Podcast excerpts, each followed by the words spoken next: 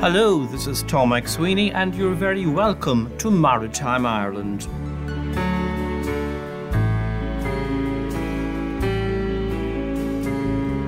This is the Maritime Ireland radio show about Ireland's maritime culture, history, tradition, and development.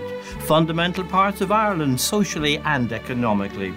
The sea around our coastline, the inland waters, our lakes, rivers, and streams are all part of Ireland's marine sphere and vitally important to this island nation.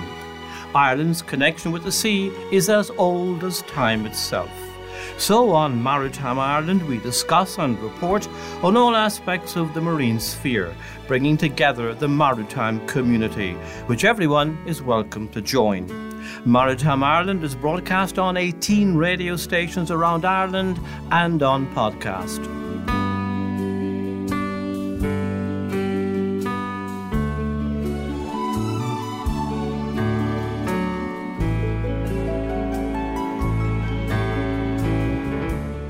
Never knew that shellfish are vegetarians, which I learned from Joe Silke, Director of Marine Environment and Food Safety Services at the Marine Institute, as we discuss the network which the Institute is developing to protect shellfish from toxin threats such as the red tide and phytoplankton in the water are also very important.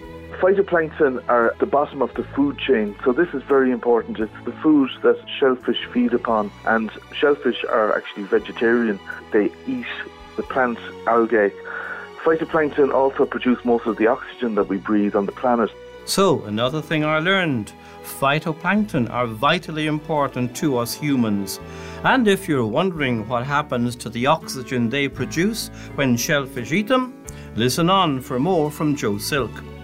I also have an answer to a question about lifeboats.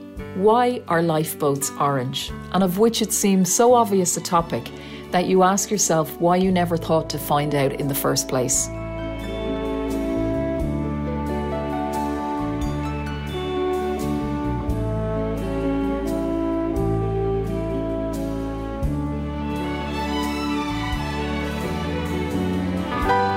The Marine Institute, whose headquarters are at Rinville on the edge of Galway Bay, working with 10 other European research institutes, has developed a marine toxin warning network so that the shellfish industry throughout Europe will be prepared and ready to detect potential emerging toxins. It's called the Alertox Net. Over 75,000 people work in the aquaculture sector in Europe and its products are valued at nearly 5 billion euros a year. It's a developing industry providing vital employment, particularly in coastal locations. I first heard about the red tide toxin many years ago when it appeared in West Cork and became a big challenge to aquaculture. Joe Silke, the Director of Marine Environment and Food Safety Services at the Marine Institute, told me it's actually a natural phenomenon. It is, and that red coloration that sometimes appears in the sea is from plankton in, in the water. Uh, in the plankton, these are the plants and animals that float around in ocean currents, uh, but the plankton is broken up into two main groups the animals, which is called zooplankton, and plants, which are called phytoplankton. The phytoplankton, the plants, uh, sometimes, they, they, like in the summer on the land, they, they grow and you can get blooms of them in the sea. And the way that we see them uh, when we look at the water, we can sometimes see a greenish tinge to the water, uh, but they also can produce many different colours. And those red tides come from, uh, you know, just big blooms of, of phytoplankton in the water. It's a purely natural event and it's part of their life cycle, uh, but it can be quite dramatic when we see it from land. Shellfish are feeding at the bottom from this, then, so obviously they're filtering what they intake. Exactly. Uh, phytoplankton are, as I said, the, the bottom of the food chain. So this is very important. It's the food that shellfish feed upon. Phytoplankton also produce most of the oxygen that we breathe on the planet, so it's very, very important to keep the planet healthy. Uh, at the bottom of the food chain, though, they are producing a lot of vegetative matter, and shellfish are actually vegetarian. They eat the plant algae in the water. They filter out these microscopic plants that are floating, and that that is their food. So it's a very nutritious source for shellfish to feed upon, uh, and that's that's where they get all their nutrition from. But just as on the land, there are a number of species that are toxic. We know that you know land plants, there's a small number of, of plants that produce toxins and can be harmful. And it's the same in the sea. Again, it's a purely natural thing, but you know, there's certain species of phytoplankton that produce toxins. And when they're prevalent in the water, they can be transferred into shellfish, uh, and shellfish can p- pick up the toxicity from them temporarily uh, and the shellfish then become unsafe to eat. So in the Marine Institute, we have a, a weekly program where we're testing all of the shellfish production areas around the coast of Ireland to ensure that shellfish is, is just at the top quality, to make sure that there's no uh, problems with them before they go to market. Uh, and we run that program uh, year round to, to ensure that all of our shellfish is, is safe before it goes to human consumers. And that tests waters incoming to the bay, and I believe we even have satellite availability. Yeah, exactly. We we test the first of all the water to see what species of phytoplankton are in the water to make sure that they're they're safe, uh, and if we detect any toxic species in the this is a microscopic uh, analysis of the water. If we detect any toxic species, then we also test the shellfish to ensure that they have not picked up any toxins from them. And this is all governed by EU legislation. There are levels above which we cannot put shellfish on the market. So once the shellfish start to approach those those levels, uh, the area is closed down temporarily. Fortunately, shellfish, you know, they will come around again once the, the species and the, it's like the cycle of nature, the species change in the sea. Uh, so we, we get non-toxic phytoplankton replacing the toxic ones. Uh, the shellfish feed upon them, they flush themselves out, and they become safe again to eat. So all is not lost once the shellfish go toxic. It's it's a generally uh, a, a, a, temporary closure uh, to ensure that you know human consumers are kept safe. And because it's a natural uh, repeating phenomenon, as you say, that's why the new Alertox Net project, which you've been combining with 10 other European partners, gives warning in advance, really, to be, enable aquaculturists, fish farmers to respond and to know that this natural phenomenon might be occurring. Yeah, it's important for the aquaculture industry to know in advance if their uh, project is going to be safe to put on the market. So we have a number of, of research projects looking at trying to predict what is going to happen over the next few weeks.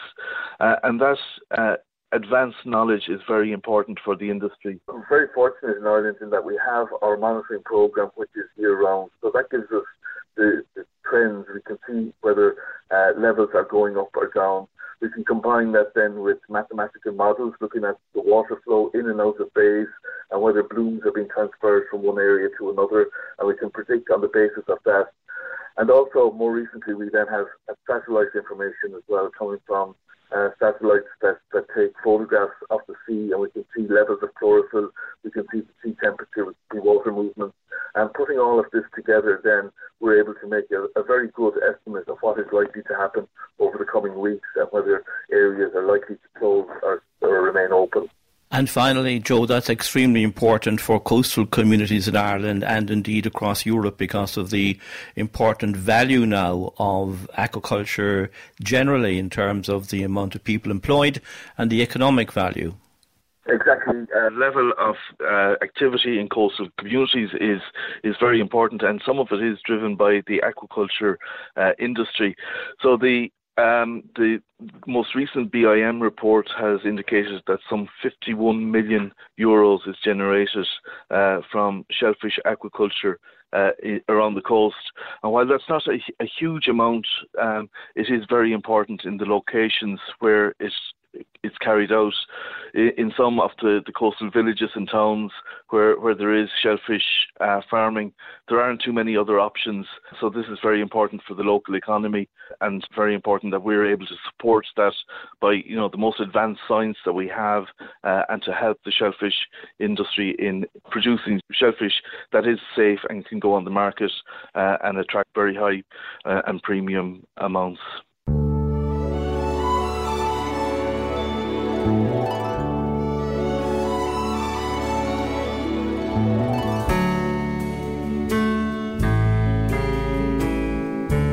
Joe Sinclair, Director of Marine Environment and Food Safety Services at the Marine Institute, and an important development for aquaculture.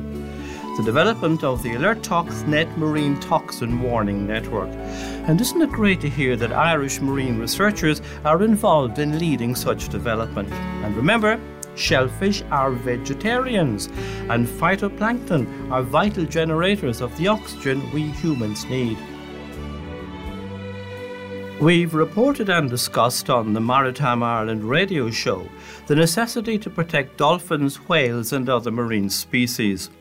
This month, the Sea Fisheries Protection Authority is running a project that it says is in support of an updated EU regulation aimed at protecting dolphin, porpoise, and whale populations during fishing activity. The Naval Service will be monitoring at sea and the SFPA at landing points. Now let's look at protecting our beaches from pollution. The commitment of 300 people in East Cork who do this is impressive, indeed amazing. They're members of the voluntary Ballynamona Clean Coast Group. It's the largest of these groups in Ireland and has taken many tons of litter and debris off 40 kilometres of beaches in their area, for which it has won several awards. With the support of funding from the FLAG project, that's the Fisheries Local Action Group, and the sale of equipment it already had, the Ballynamona Group has acquired a 25,000 euro tractor to help pull heavy litter from the beaches. Tidal movements bring litter in from the sea, but there's also the human problem. That's the dirty, inconsiderate people who visit beaches, then leave their litter behind. Francis O'Tuma is the founder of the Ballynamona Group and told Justin Marr about their work and their new acquisition it's incredibly important to, I suppose, the work that we do because we're working on over 40 kilometres of the coastline. The type of litter, the type of debris, the type of uh, material that washes in can be often quite heavy.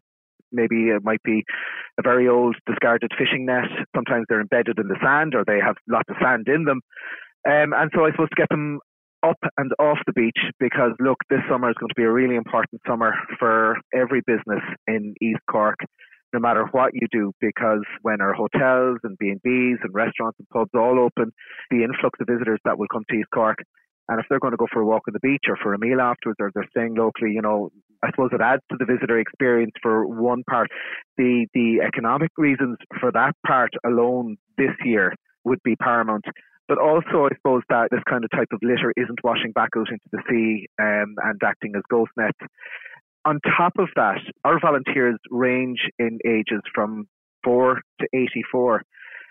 And if um, someone manages to start walking a kilometre up a beach and bags start getting very heavy because an empty bottle isn't just an empty bottle because, you know, with the tide it'll fill with water, there'll be sand in the water. These bottles and containers and items of clothing or debris can get really heavy. So trying to carry heavy bags over soft sand in larger distances can be quite difficult. This is going to enable us to carry out much more work and I suppose if, if any of our volunteers become ill or hurt themselves, you know, it's great. We have a 100% safety record in our seven years of operating. But look, it just it just makes it more inclusive. It makes beach cleans more accessible, and it'll just make them safer as well for, for all who participate in them. I think one of the things in the, in the Clean Coast community as such, and those who care for our beaches, is that if we're not picking it up here, it's going to be picked up somewhere else. I mean, we've picked up marine litter that's floated across the sea from France, from the UK. Marine litter and litter in general doesn't pick and choose where it's going to end up. It's just going to end up where it ends up. For any other clean coast groups around the country who want to invest in themselves and the work that they do, it's possible. It's there. Um, when we started back in 2015, we were just cleaning Ballynamona Beach, which is 1.2 kilometres of coastline. And before long, we were looking across at Ardnahinch. And then we started looking to Garryvoe and Ballywilling and Ballycroneen and so on and so forth. And then we kind of ended up over in Pilmore and down Clay Castle, Front Strand. It's one of those things that just snowballed and snowballed. And one of the joys that when we do a beach clean, it's a one hour beach clean, people know that it's going to start on time, it's going to end on time. Nobody minds giving up an hour because it's a great way to get activity in and get exercise. There's no membership fees. It's free to come along. You can fall in and fall out whenever you want to do it. But for other coastal groups, if you want to do more, you want to do less, you want to do whatever, just once you're enjoying it. And in these times that for anybody who's visiting a beach, just what you bring with you, just bring home again. That's the real important message because to use the analogy, if we were putting on a concert in Páirc Uí Chaoimh tomorrow or in Marlay Park, there'd be portaloos, there'd be lights, there'd be security, there'd be wardens, there'd be traffic management plans this summer, our beaches are going to be getting similar crowds, but it's not going to be getting the same sort of road traffic plans or portaloos or anything. So we really have to mind our coast this year. And wherever you do visit, really important to whatever you bring with you, bring home with you. It's, it's really about the, the leave no trace and, and only leave footprints in the sand ethos this summer and to mind what we have.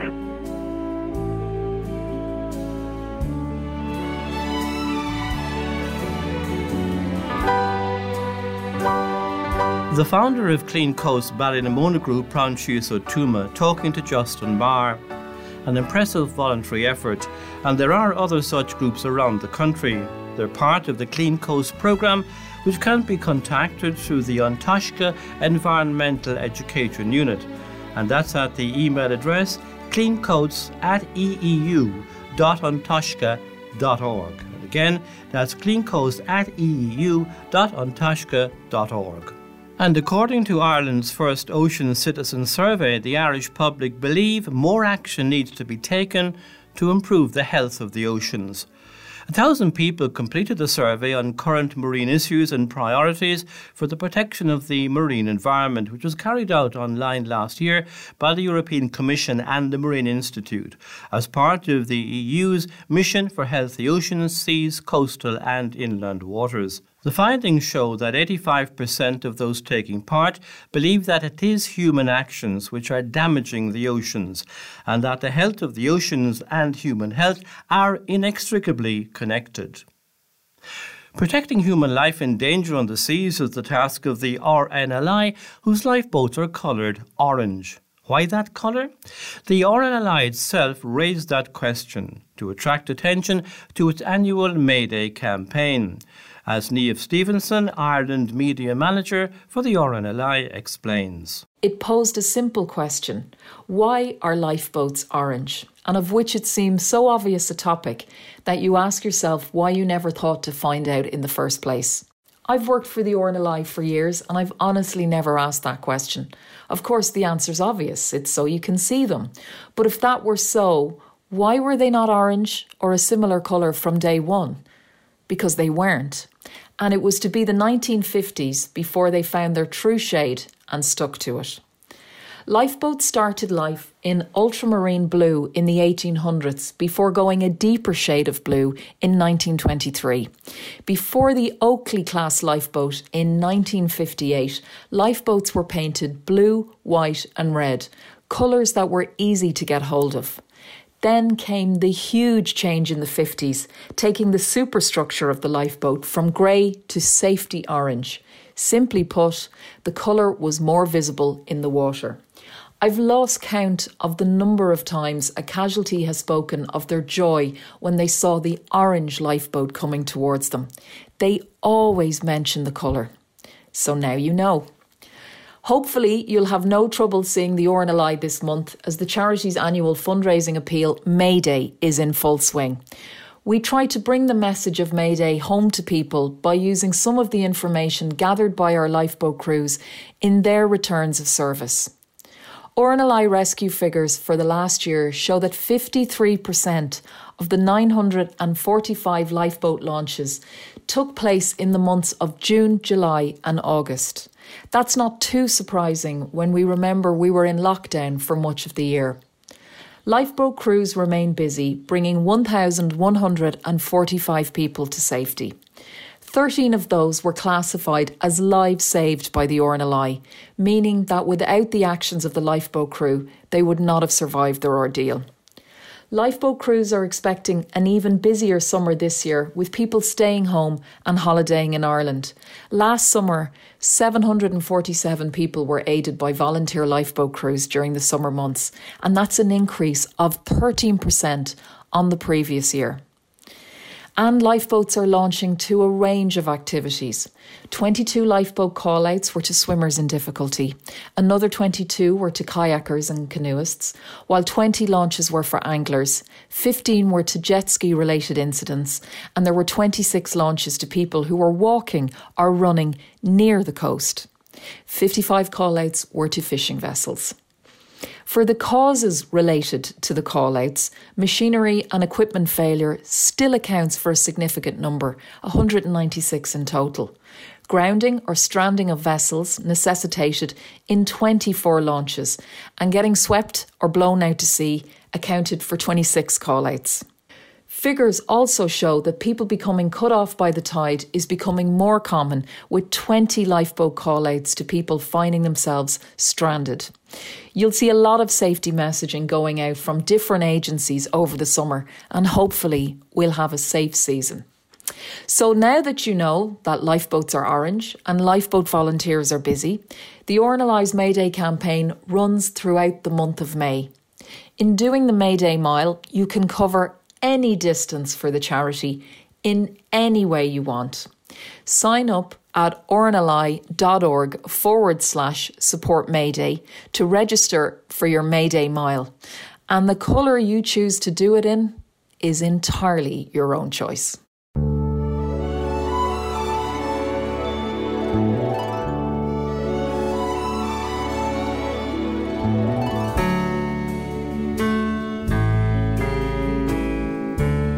Now you know why lifeboats are coloured orange. Makes a lot of sense. Niamh Stevenson of the RNLI there.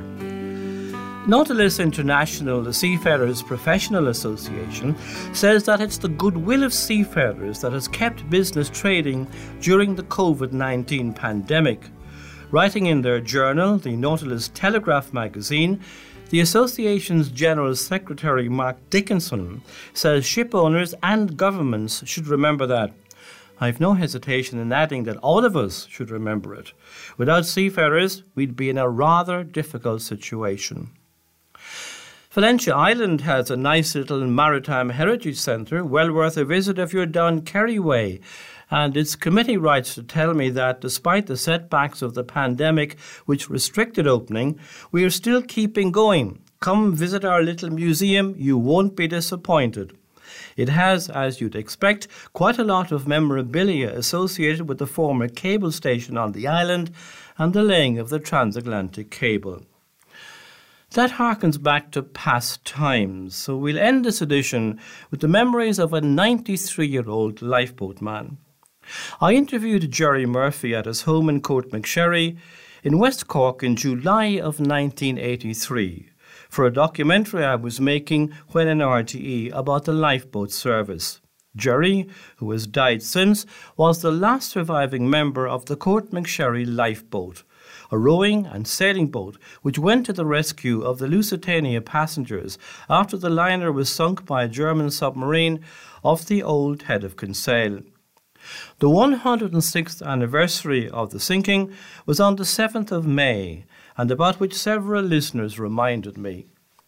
In an interview which I've never forgotten and which I've played before, but it's worth repeating at this time, Jerry Murphy, sitting in the summer sunshine at his home on the edge of Courtmacsherry Bay, painted the word picture of a sight he would never forget when he and the lifeboat crew rowed out to the rescue.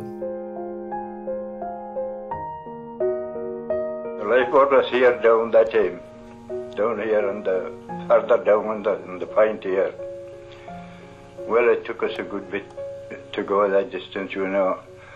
There is eight miles from this to the old head. And we had to go close to that because she was she was gone down south southwest from the old head. So that was a good long way east in the bay. And we had to go eight miles then beyond the old head before we come into the wreck.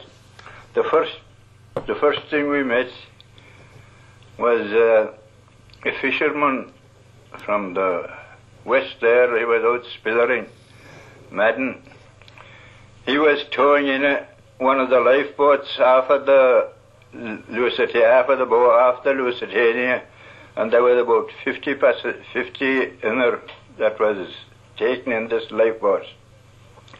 And he was tow him into Courtmacsherry. When we arrived, we met him. We spoke to him. But he wouldn't give him up at all. The secretary was in the boat with us, and he said, we take these, but he said himself to carry him into Courtmacsherry to go away out, and they are, they are screeched to us to go away out. There were plenty more outside. So we went away out then, and the next thing we met was a man and he drowned. He was a traveller. So we picked him up. The, when we got out, then it was nothing but all dead bodies floating around. So we were taking him up as good as we could and uh, putting him aboard a fishing boat that was there. The fishing, two fishing boats that were around the place, they came in and they were, there they had their boat out picking up the dead. So we wouldn't have much room for people because they say we were taking him up and putting him aboard this boat. They were from Cork. So when it got dark, then them boats wouldn't stop there anymore. They'd run into a wreck or anything and get wrecked themselves. So when it was getting dark, they went away. And we had to give over then too. But all the place was covered with corpses floating.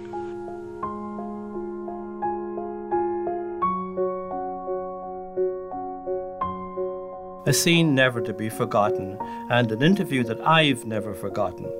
RTE had it on its archive on the anniversary day also, and that was 106 years ago this year. And so we end this edition of the Maritime Ireland radio show. Your views on the marine sphere are very welcome.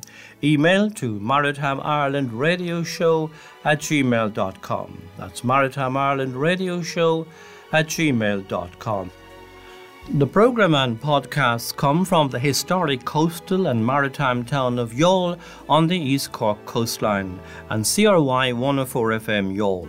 And it's also broadcast in Cork on Bear Island Radio, UCC Radio, and West Cork FM. In Dublin on Near FM, Dublin City FM, Liffey Sound, and Dublin South. In Galway on Connemara Community Radio and Kinvara FM on Dundalk FM, Athlone Community Radio, Kilkenny City Radio, and in Mayo on Community Radio Castlebar and Erris FM Belmullet. On Southwest Clare Radio, Radio Corca Baiscinn, on West Limerick 102 FM, and Tip Midwest Radio in Tipperary. Podcasts on Apple Podcasts, Mixcloud, Spotify, and the MarineTimes.ie. Wherever you've been listening, thank you for being part of the maritime community. The programme website is tommcsweeneymarine.ie or look up Maritime Ireland Radio Show. And that also now has a fortnightly blog of opinion, news and comment. The programme email address is maritimeirelandradioshow at gmail.com. That's Maritime Ireland Radio Show at gmail.com. Thanks to all listeners who contact us and do please keep in touch. Our phone and text number 0872 555 197. That's 0872 555 197. Sound supervision on the programme by Justin Marr. Until our next programme, the usual wish of fair sailing.